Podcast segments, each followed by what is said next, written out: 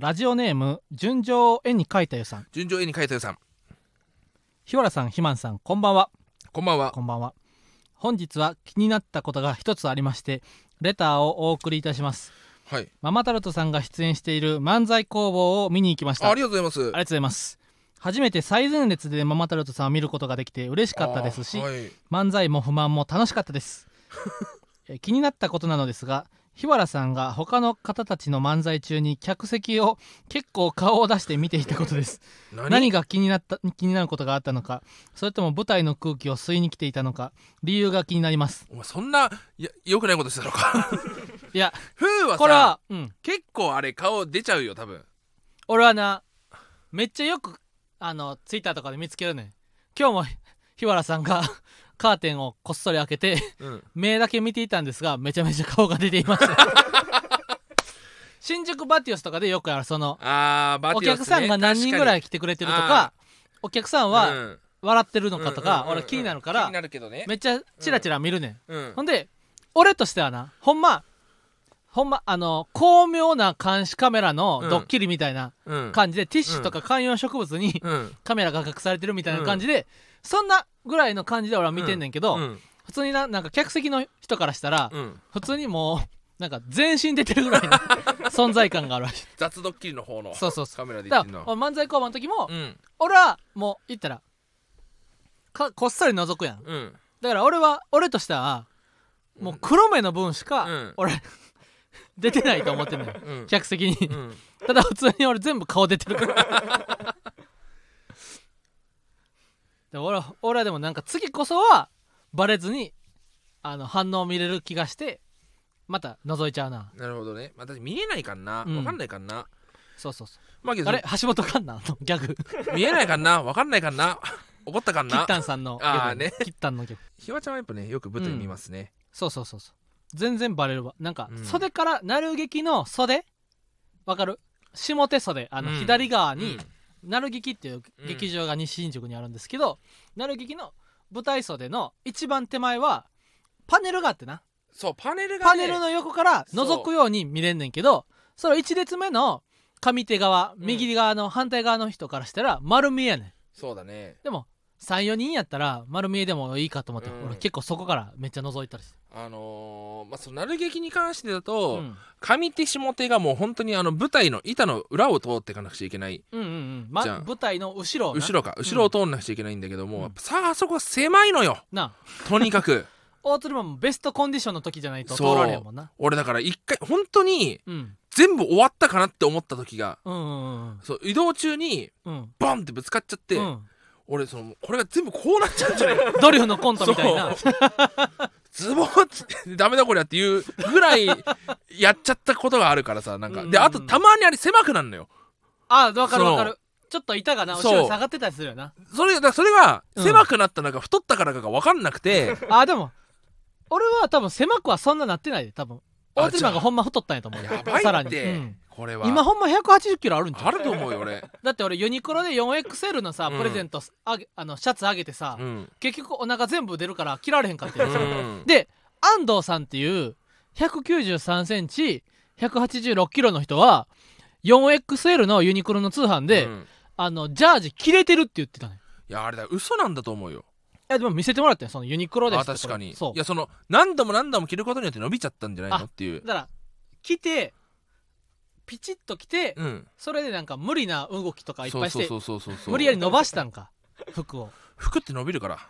あそっかそっか。だから大トロマンも俺のあげたシャツ伸ばしてくれれば着れるってこと、いそうそうそうそうそう。やほんま200キロもあるで全然。面白いよね。うん。200キロ待ったら 大トロマ200ン200キロにはなってみたいいやわか俺も分かんないよ。なってるかもしれないし。だからその200キロあったとしたら、うん。俺がひわちゃんにあげたプレゼント体幹のトレーニング、うんうんうん。あれができるのはマジですごいことなんじゃないかなと思うわ。うん。なんかこれ結構その不安不安じゃなその疑問やねんけどな、うん。そう大釣りマンはさその180キロあることに関してさ、うん。そのうれ嬉しさ何割うん。その悲しさ何割なん？その嫌嫌何割い。い何割なんこれ。いや10割。え嫌10割なん？え10割嫌なん？そのある程度はさその周りの芸人に比べて特徴があるからこう自分180キロあることを結構プラスに捉えてる感情は34割あってでもその日常の不便さとかが67割ぐらいと俺は思ってたね勝手にいや10割。いや10割なあそううなの？ん。まあそうね。だからちょっとうん太ったからうんプール行こうかなと思ったけど、うん。水着がやっぱちっちゃいから、うんうん水着買いに行かないとってなってわかるわ。水着買いに行ってないから、うん。プール行かなくなっちゃってるってところはあるんだよね。うんうん。だからまずはプールを買うところから。裸で泳げるプールを。そう買うところから。その水着がないからな、うん。大鶴マンはめちゃめちゃお金持ちになってで 誰も入ってこうへん。はい。自分。プライベートプールをプラ買うイベートプールで裸で泳ぐしかないね、ないんだよね。さあ渋谷に坂膳が潰れたのが本当大きな問題ですよ。あこのスタンド FM 終わりにね坂膳行って服を買うっていうのが結構俺の楽しみの一つではあったわけなんですよ。あ 選挙の日はみたいな。そう。選挙のレストランに行くみたいな感じで。そう。さ、えースタンド FM の日は坂膳に行くっていうのはあったんですけど坂膳が潰れちゃったらもうあね新宿に行くしかないんですよ三丁目の方ーに、うん。で三丁目に行くっていうのはなかなかまあそのレフカダモータースライブライブがあるる日じゃないといかないなと思って。新宿三丁目にはなかなか行かへんもんな。うーん。っていうのがあってね。まあけどそうですね、うん。まあそうですね。まあそんなこんなんやめよう。新規臭い話は 新規臭くなっちゃうからやめようぜ。こんな話は。いやでも俺結構その大釣りマンと一緒にいててその大釣りマンのさ先週も言ったけど大釣りマンその呪いがちょっとあり始めそうちょくちょく見えんのよ。うん。まあその言ったらこうプレイボーイなうん。人間に対しうてん。許せないと、これはね、うん。これこれちょっと弁明させてほしいんだよ。おうおうおう。その許せないプレイボーイが許せないって、うん。あなたああなたおっしゃいましたよね。おうおうおう。プライベプライベートが許せないって、うんうんいや違うんですよ、うん。だからねうん。わかりますか？あなたを取られたくないんですよ。ひわちゃんを取られたくないからひわちゃんがそういうプレイボーイなキスがあると俺は嫉妬するわけなんですよ。あなるほどね。そうですよわかりますかこれは？だからその、ま、俺に対して牽制の部分でそそんなことするやつは俺は嫌いやと。ううん。ひわボーイにはひわらにはこんな風になってほしくうんない。意味で、そういうじゃあ嫌なことひわちゃんを取られたくないから遊ぶなって怒ってたわけなんですよ。なるほど、ね。だからその、呪いじゃないんですよこれ別に。単純に、なんで俺と一緒に帰らないでなんか先帰っちゃうんだよみたいな。あそういうことですよ あそう俺は、そうそうそうそううん。あ確かに怒ってたもんな俺が怒ってるのはそこだけだよ、うんうんうんうん。俺と帰ってくれという。そう。思いだけで俺は言ったわけですから。あ かわいいな。ええやつ。呪いはないですよだから僕は、はい。そっかそっか。いやそれで最近だって本当に精神衛生上すごいいいから。確か大鶴マンはねあ最近ほんまやっかみみたいなの聞いたことあるもんな。ないからやっぱ。やっぱ、うん。そうね。うんやっぱアルバイトしてた時はな大釣りマン。すごかった。やっぱアルバイトしてた時はそのやっかみのお客さんしか来ないからやっぱり、うんうん隣の方が安かったのにとか。アルバイトで受けたストレスを言ったら俺が一番喋るから俺になそうちゃっ発散してただけだるみたいなところ。はあったけどももう今やっぱないからそういう衛生上悪いことが、うんうんうん。嫌なことがなかなか起これへんからうん。ほんまにもう仲間の楽しい話だけ聞き楽しい会を心から応援してたのよほんまそう。そうですよ、これは大鶴マン良くなったなそう思ったら。うん、祈り祈りが祈りは結局変えてくるからな。そうそうそうそうそう。みんなに楽しい会にそう。出会ってほしいと。だだからこそ、うん。こうケーキももらったりとか。確かに。もらってるわけですからうん。祈りですよ、確かにね、うん。確かに。大鶴マンなんかどんどんいい性格になってきてるな最近、うん。変わるよ。人間は変われるよ、うんうんうん。今これを聞いてるうじうじしてる人とかそのやっかみが多い人とかみんな変われますから、うんうんうん。人間は。そうそうそう。ほんまいいことやな、うんこんそれではそれでは行きましょう。マママタルトのラジオマーちゃん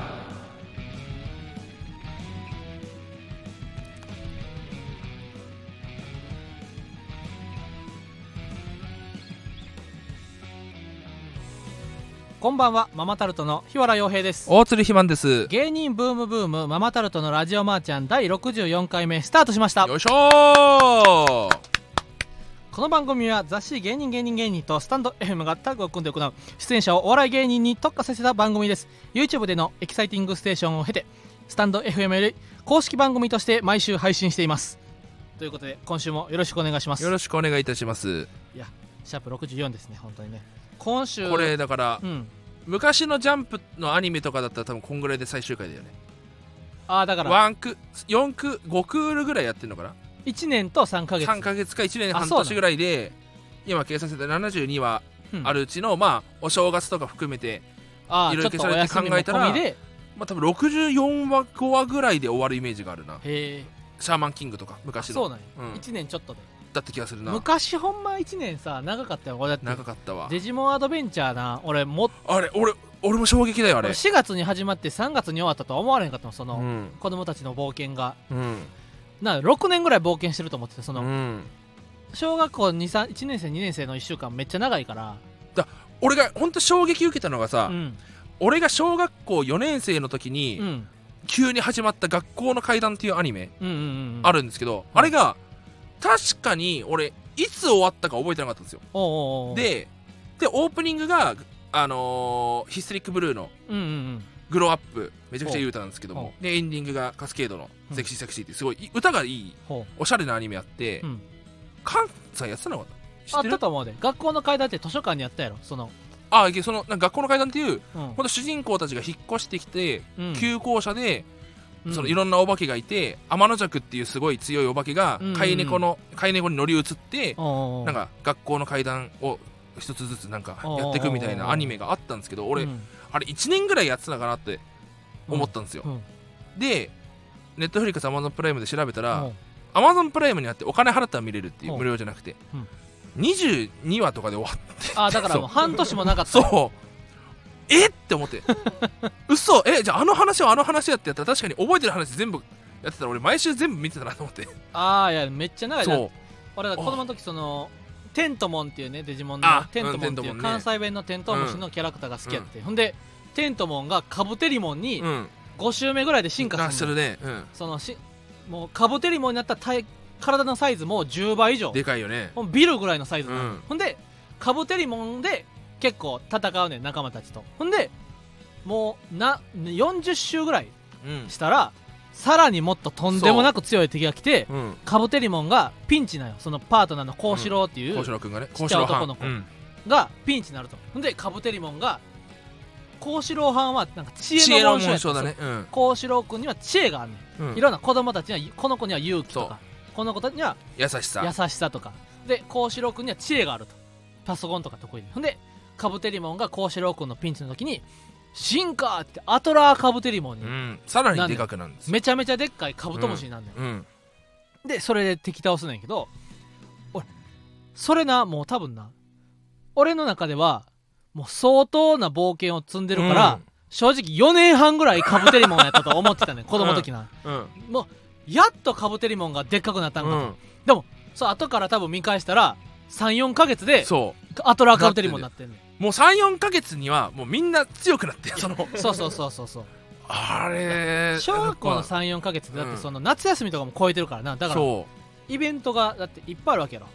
俺だからお邪魔女ドレミがさ、うんうんうん。あんだけいっぱいあったのに俺が小学生の時に全部終わったんだって思うと衝撃だよね。さそんな34年の話3 4年。でプリキュアが始まってるわけだから、うんうんうんえあれこんなあったのに全部あれお終わったの3年ぐらいでっておいう。邪魔女ドレミカーなんて本来、うん。そのその限られた、うん。56歳分ぐらいしか知らんはもんやもんな。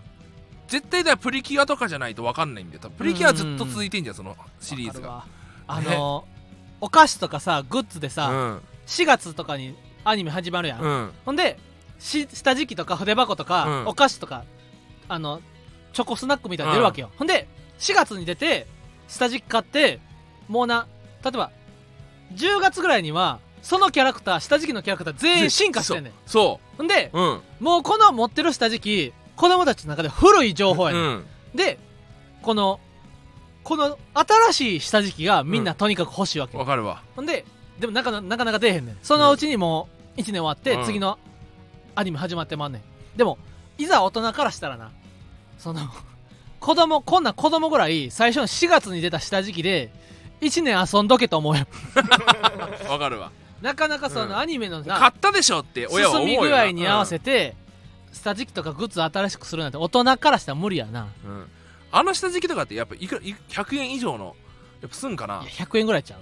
100円ぐらいだったらもう買買ったれっていう気持ちにも。消しゴムとかもワンピースの消しゴムとかもさ、さいやもうワンピース今クロコダイルたクロコダイル倒してんねんと思ってたのに、うん。まだなアーロンの下敷きとわかか、うん。な。バギーとかがまだ。そうそうそうそうそうそう。いやーあんなもんすごいわかんな自分が子供やからうん。時の流れめっちゃ長い早いから。そうかだその一つピカチュウってだからすごい優秀なんだなって思うわ、ずっとピカチュウさえいればずっと使えるわけじゃん。うんだからその長続きする理由っていうのはあるかもしれないな、固定のキャラがずっと人気っていうのは、いやーわかるわ。うん、でもさい俺もそのポケモンもさ最初は人影とゼニガメと不思議種そうがサトシと旅してその時のグッズが出んねんけど、うん。うん子供ながらにいやもうサトシはリザードンと旅してんねんとな そうそうそうそう思いながららこのグッズ見るみたいな、うん。あったわ。いや早い早い。時の流れがちょっと早すぎるっていうのがありますね。今の子供もそうなんかな、ね。今の子供もそうやったらええな。同じ感覚をね持ってくれるんであれば、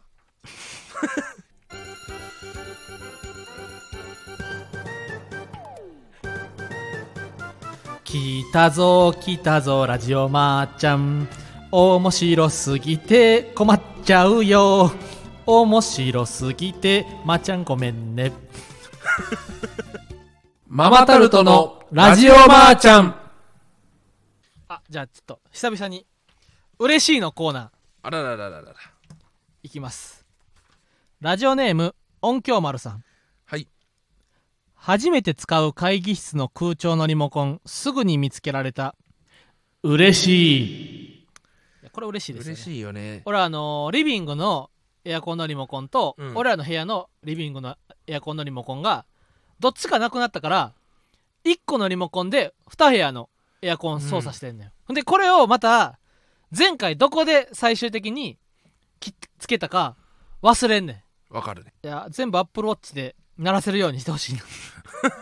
アップルウォッチ俺最近買った最近買ったね。アップルウォッチのいいのが iPhone を鳴らすっていう機能がうん。いつでもできんねん。だから俺、よくなザジーに iPhone 隠されんのよ。あれさ、うん。その初めての来訪者にもやるじゃん。全然やる。俺も一回携帯なくしてたと思ったらザジーさんが「あっちで見た気がするけどな」とか めっちゃ腹立つ。目寝てて、ん。メガネかけたままリビングに寝てたらな、うん。め朝起きたらメガネないねん。ほんでザジー出て行ってんね最悪だ。んで iPhone も隠されてんねん。で俺もすぐ出なあかんねん。ほんで iPhone もないしメガネもないし、うん。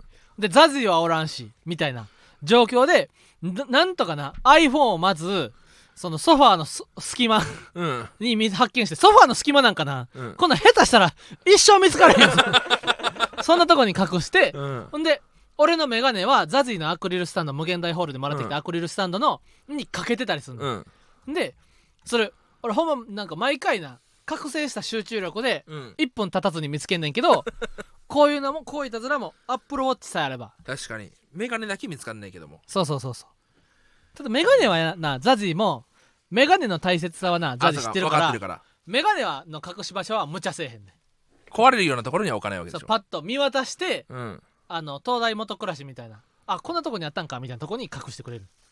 まあ隠してくれるとかもないけどなそれ おかしい話やけどな。確かに。うん。だザジーのいいところはなそのそういうさ昔子供の時のいたいじめっ子ってさ自分がされたらめっちゃ怒るやん。わかるザジー別にな自分がされても怒らへん もう。いや無敵だよ。そうそうそう。ザジーさんは本当に。だ一番厄介よなそれ、うん。何されてもいいから何してもいいだろっていうスタンスでこなせるから。俺の携帯隠されてるやん。って。嬉しそうなんだよ黙々と探すね。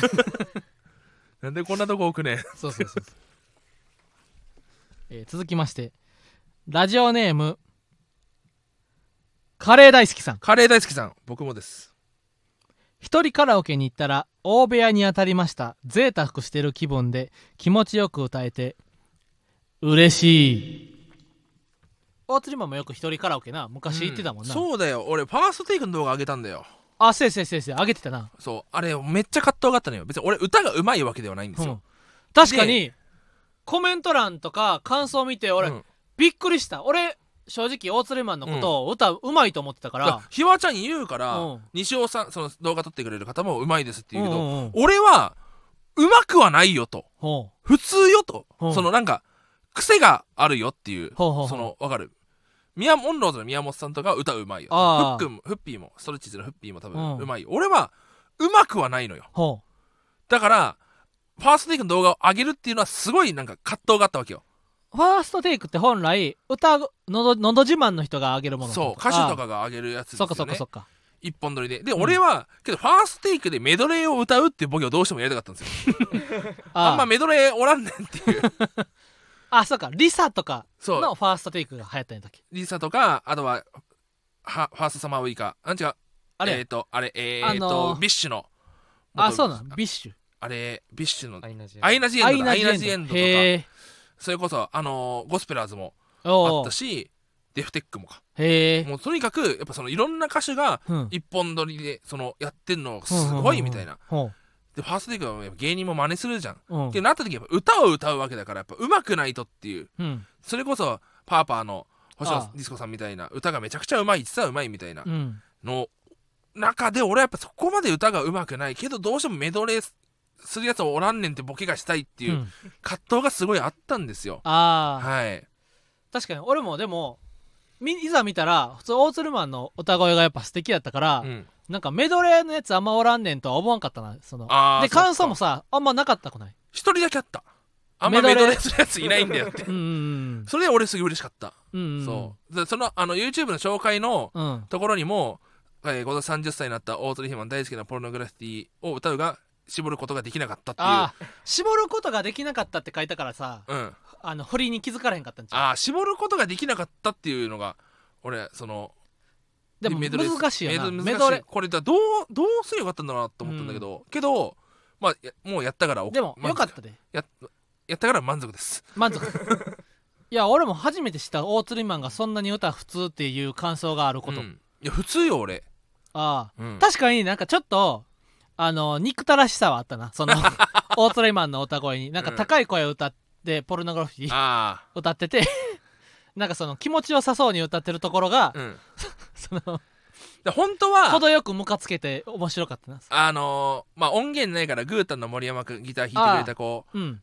にあのゲスの極めのための猟奇的なキスを私にしてこれがね一回あのサンミュージック入りたての頃サンミュージックのオーディションで歌うま動画募集しますみたいな感じででカラオケで俺がその猟奇的なキスを私にしてよ歌った動画をマネージャーに送ったら面白すぎって返信が来たぐらい俺はこれは面白いと思って俺のあ確かに俺もゲスの極み乙女は面白いんだよ。がうん。その何を普段考えてるんやと思ったら、うん。猟奇的なキスを 私にしてほしいんやという そう。見え方もあるもんね。そう、ん、これだこれもだから撮りたいなとは思ってめっちゃいい面白いっていうだけ。で、うん。誰が何歌ってんねんっていううんうんのはやりたいなっていうのはあるんですよね、いやでも俺は大鶴ひまんの歌結構好きやからな。俺は結構き聴けるもん。日原 自信持った方がいいよ。うーん。いやそう歌そう別に馬歌うまで出れるっていうのではないですね。まあでも歌っていうのは別に上手い下手とかっていうのはうん。もうだ大学生までのもんやからな、カラオケあのうん。あのさカラオケ大会あのテレ東の。ああれとかには出れない。あれはうん。ロングアイランドああだの、からほんまにカラオケの採点が高く出る人のものやもんな。そのなんと今回100点3人3人優勝です。そんなんあるかって俺思ってたの盛り上がりがな、うん。メインの番組にはなかなか難しいそこには出れない。芸能人歌うま選手権じゃないけどもそこでうんちょっとポルノに似てるっていうだけで出るのが俺はなんうん。か限界な気がするな、いやでもはい歌って本来その楽しいものやからな。その点数を競うもんじゃないよ。ま、あ、確かにね、うんカラオケ行きたいですねまた。えー続きましてラジオネームライスマウンテンさん。ライスマウンテンさん。デザインが気に入って買った服にポケットがついていた。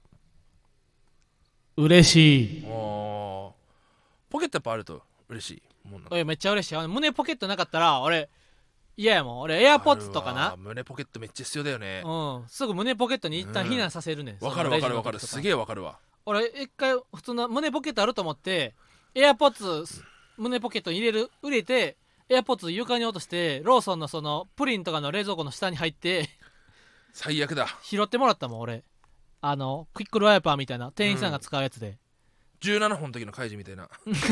そうそうそうそうそう 数ハンコテンパイガチャッパタパタって落とすようなね、うんああいう感じであのー、わかるわそれうんい自転車の鍵とか普通に俺落とすもんそのあるつもりで入れてボトって床に落とすのある全然あるわかうん一瞬なコンビニそコンビニレ自転車で行って、う、うん、鍵なそう。閉めてその鍵を後ですぐ使うから胸ポケットに入れて。入れようと思ってスッてそのまま落としてうん。おーいっていうのはな全然あるわ。胸ポケット欲しい胸ポケット便利ねだわ。うん。トムとジェリーの服2着あるんだけどさうん。1着はついてんだよ。うん。で1着はついてないんだよね。これがより俺をこう脳を混混乱させるああれこれはトムとジどっちだっけェリーの日は胸ポケットあると思ってまうからそうないトムとジェリーもいるっていううんこれがね厄介なんですよね子供子供ってやっぱポケット好きやからな。うん。リュック買って俺やっぱリュックめっちゃ好きな知ってる？知らん。俺インスタグラムとか YouTube とかうん。ほとんど広告リュックやねん。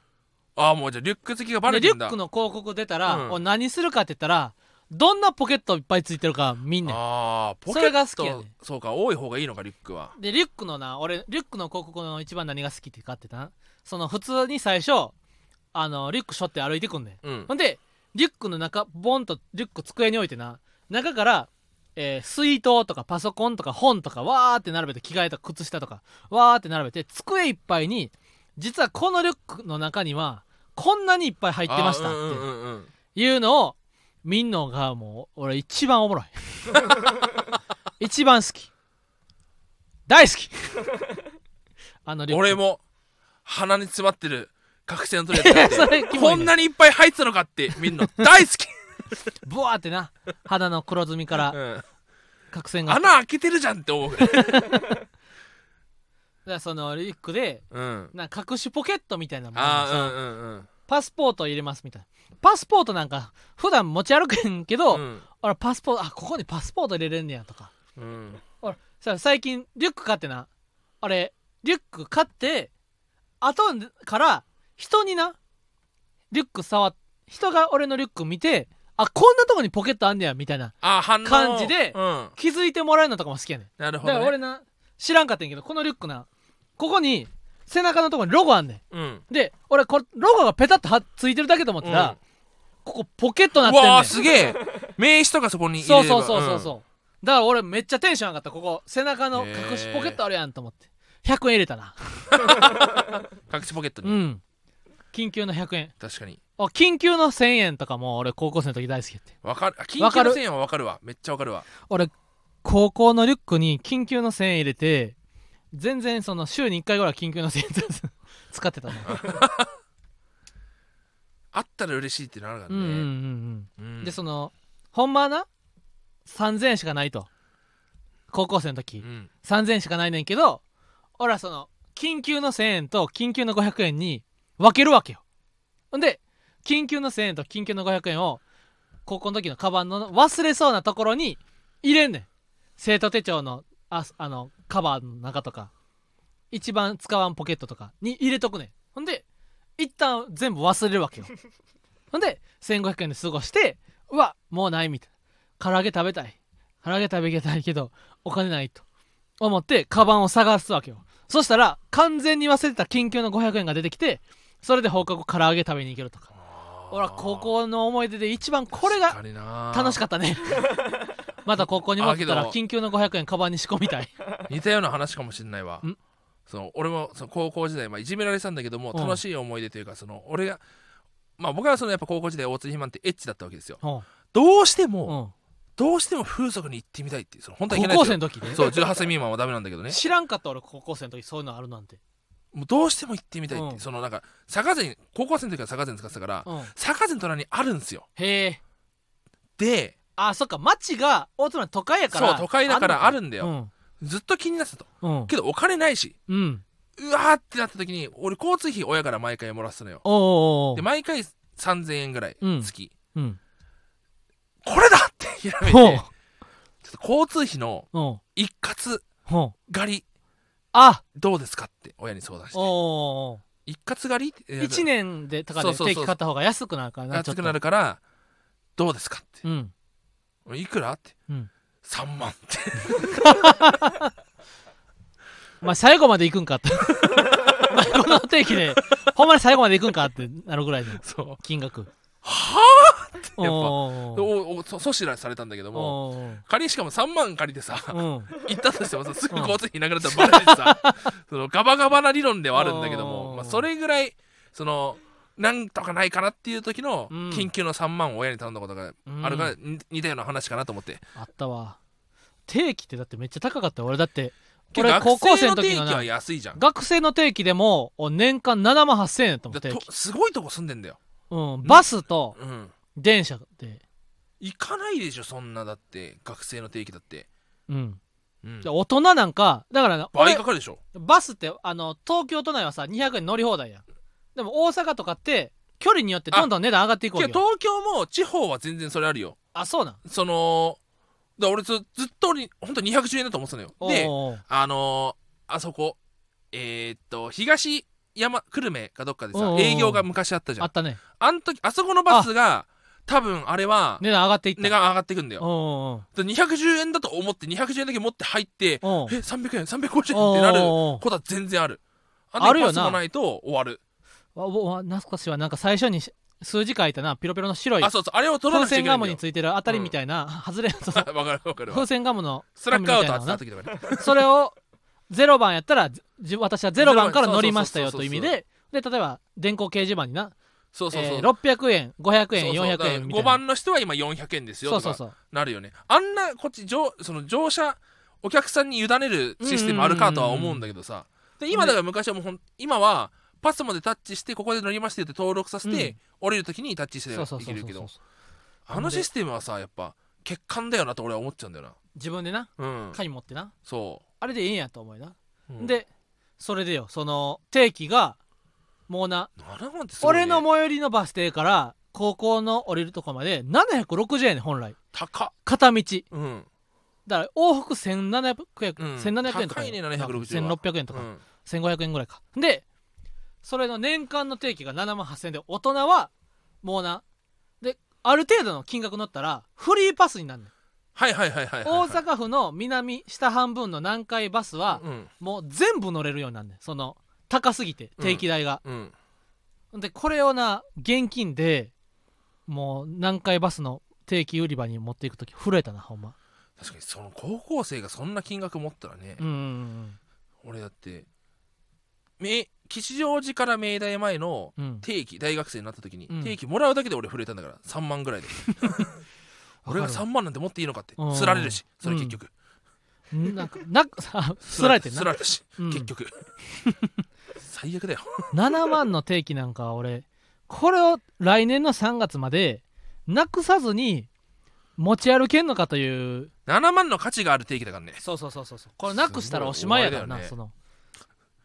奇跡やったわ3年間初めて俺が金券ショップでうん。働いた日、うん。収入印紙っていう存在そんなよく分かってなかったのよ。あでその収入印紙ペラッペラの200円の大きさで10万円の価値とかあるんだよ。あれ。そんなん分かんないじゃん。うん。で初めてバイト行ってさ働いて終わった後ライブ行きますでライブ行ってさ、うん。電話かかってきてさ最後笠谷君が触った収入印紙の袋から10万円が1枚なくなってんだけど知らないって来た時 震え上がったねやっぱ。いやあんな切手みたいなサイズでそう。10万円の価値なんかつけつけんなって。10万円なんか正直おにぎりぐらいそう。めっちゃでかい。ビんとな。ッグビッグスタンプみたいなさしてもらわポケモンの切手のさ、うん。なんかポケモンスタンプって昔あってさ、うん。かるわかる。普通切手サイズだけど、うん。なんかたまにコロコロコミックとかについてくるポケモンカードとかでもな、でっかいうんでっかいビリビリビリビリって剥がすようなさ。B5 ぐらいのポケモンカードあったやんなんか、うん、あれあれぐらいにしてくれんとな。しないと困るよ。これ1枚あかんそんな。ん10万なんて持ってくんなやって、うん。けどこれすごいんだよ。やっぱそのね造船とかそういう船とかの企業はやっぱ1個やっぱ購入金額で何百万とかいくからあ収入印紙が10万とかやっぱ必要なんでその収入印紙を300万円分くださいとかも全然あるんだよ。えー、だから何億とかの買い物する時のそう本当に領収書に貼るんや。あるんだよ。へこれだからだからそのそういう人からしてみたら確かにでかすぎるだろってその そういう人からしてみたら畳みたいな領収書じゃないとな。そうなんでこれわざわざ作んなくちゃいけないんだってなる。うん。どどっちの言い分も踏まえた上でやっぱ重くしてほしいな俺は。あ。風に飛ばないように。同じ10万円の収入にしても。もう重くしてほしい。わかるわ。厚紙とかにしてほしいな。その貼る部分貼るのはさうん。あれやその台紙はさめっちゃでっかくするとかな。あそうそうそうそう。A4 のクリアファイルに1してほしいよね枚みたいな。うんそうしてほしいわやっぱ、うんいやあれは怖いよやっぱ10万1枚。風で飛んだら怖いでほんま。で結果飛んでたからやっぱ俺も。そうしまう時に。あパターン風で。やった時に飛んでっちゃった10万円が。そう。で床に落ちてたから。怖いな。怖かった。俺補填できないよと思って10万はって。なあ雨の日なんかやったらもううん終わってたね。終わってた。マジで。怖すぎ、どうにかしてください。リスナーの皆さん。そうどうにかしてリスナーの皆さんの力が必要です。ということで芸人ブームブームママタルトのラジオマーちゃんは毎週火曜日23時に放送していきます。このラジオはアーカイブが残るのでぜひチャンネルをフォローしてもらえると嬉しいです。またスタンド FM の番組の感想やコーナーへのレターをラジオネームをつけてたくさん送ってください。えー、このば、えーこの番組のかん、えーこの番組の感想はちょっと待って ね。ちょっと待ってね。ちょっと待ってね。えー、この番組の感想は、えー、渋たくラジマーでつぶやいてください。だってしキムタク？んし渋たく。渋タクあいや渋い渋い丸タクオですね。デスノートデスノートでデスノートの。最初に殺される、渋い丸タタクオクオってなです。はい。なんかあのーコンビニの前でそうそうそうそう。ナンパしてんねんな。そう。で嫌がってんねんそう女の子。女の子に。バイクで。俺で渋俺渋い丸タクオ略して渋タクよろしくなって。でで女の子が嫌ってそう。でライトが主人公初めてデスノートをこう、試す時に、うん。でコンビニ入ってジャンプと読みするふりにデスノートでな渋い丸タクオっていろんなパターンの渋い丸とりあえず一回こいつが死ぬかどうか試したったらええわと、うん。ほ んでライト賢いから渋い丸タクをタクを。いろんな渋い丸タクを、の組み合わせを書いてうん、事故死ってやって本当に死んでほんまに死んで。トラックに仕掛けてバーンってやったで本物だっていう。これはすごいノートだってなっているうところ。その渋タクでしたね。そこですよ。渋タクラジマーでつぶやいてください、でそれが後からな。うん。そうちょっとこうヒントになってまう最初は音原田九郎だったんですよ。あ。あのデスノート拾って、うん。うん、こんなこんなノート嘘だよみたいな。でその後パッとテレビつけた時にあの地元の,、うん。その保育園で立てこもり事件があると。おうおうおう。でその犯人の名前が音原田九郎ですっていうので、書いてみたら本当に死んだっていう。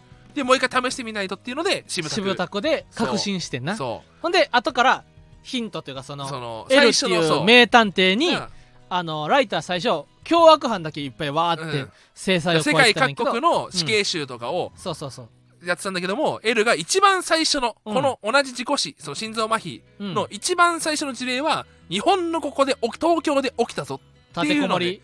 そう。それが今まで死んだ人に比べて軽いめっちゃ軽いから、こっからちょっとヒントとしてなやってこうと直接対決にその犯人が東京にいることが分かったっていう、うんうんうんこれデスノート面白いですね。はい、その渋たくラジマーで滑ってください。うんいやじゃあ分からんって。ハッシュタグつ ハッシュタグラジハッシュタグマーねラジマーで滑ってください、えーラジオほんまにさ、うん。おるんかな？もしかしたら過去さそのま俺らハッシュタグラグジマーでしかさ、うん。検索せえへんからさ、本当に、うん、そのビッシュダルラジマービッシュだ ラジマーとかでサンチュバさクラジマーとかで滑っていんのかな？ラジマーで検索して出てこねえからいねえんだろうけどさ。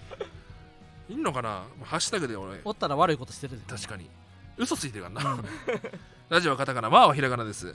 えーまた、えー芸人ブームブームは番組ツイッターもしているので、ぜひそちらもフォローしてください。はいえーブームの綴りは、えー BIRD。バードね 簡単やった今回今回からメモ始めたけどなんか確かに。なんか一回なんかたアルファベット10何個言ってたりする時あるやんたまにたまにある。その時、これ B で始まる単語もね、なかなか出てこないっていう、うん、むずいですけどねあ。でも一応ブームとバードでこう伸ばすところまでは今回ちょっとその、頑張ってみた単純な方に行こうと思いましたね。はい。以上ママタルトの日原洋平とあ大鶴ひまんでした。りがとうございましたじゃあごめん。